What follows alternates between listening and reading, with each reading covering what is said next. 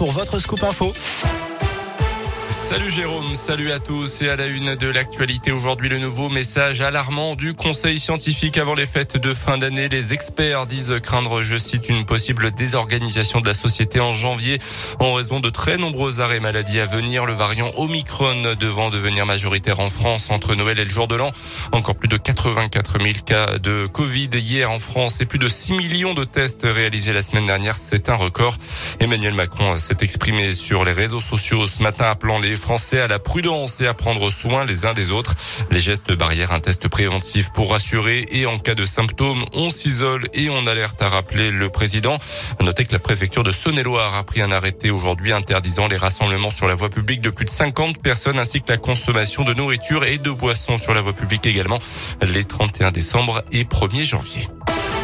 Dans l'actu également, Gérald Darmanin dans la Loire. En, ce moment, le ministre de l'Intérieur était au commissariat de Firmini où plusieurs voitures de police ont été incendiées devant le commissariat ces derniers jours. Le ministre de l'Intérieur euh, qui est aussi attendu au commissariat de Saint-Etienne en cette fin de journée pour rencontrer là aussi les policiers.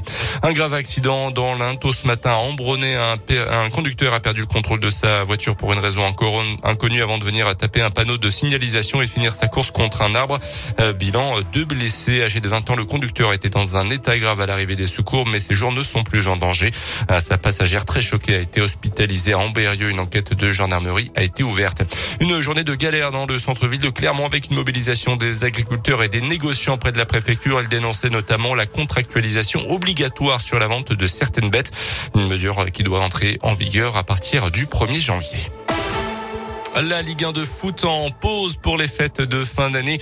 Hier soir s'est tenue la 19e journée de championnat. Le match du Clermont Foot à domicile contre Strasbourg a été reporté à la dernière minute à cause de l'impressionnant brouillard au stade Montpied. Encore un match nul pour Lyon face à Metz. Saint-Etienne de son côté a perdu 1-0 à Geoffroy Guichard contre Nantes. Adversaire dans la course au maintien. Forcément un mauvais résultat pour le coach des Verts Pascal Gastien.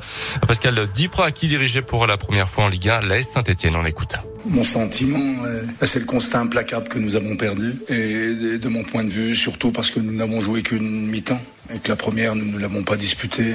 Donc à partir de là, c'est malgré tout un sérieux handicap. Ah, je voudrais délivrer un petit message aux deux que j'ai sortis à la mi-temps. Les deux que je sors à la mi-temps, je les sors, mais je peux sortir tout le monde. Pour vous enfoncer un peu plus, c'est bien, bien sûr une des rares incursions nantaises. Et sur cette deuxième mi-temps, un des seuls reproches que je fais à l'équipe, parce qu'on défend mal collectivement, Colomboigny s'est enfoncé euh, comme dans du beurre.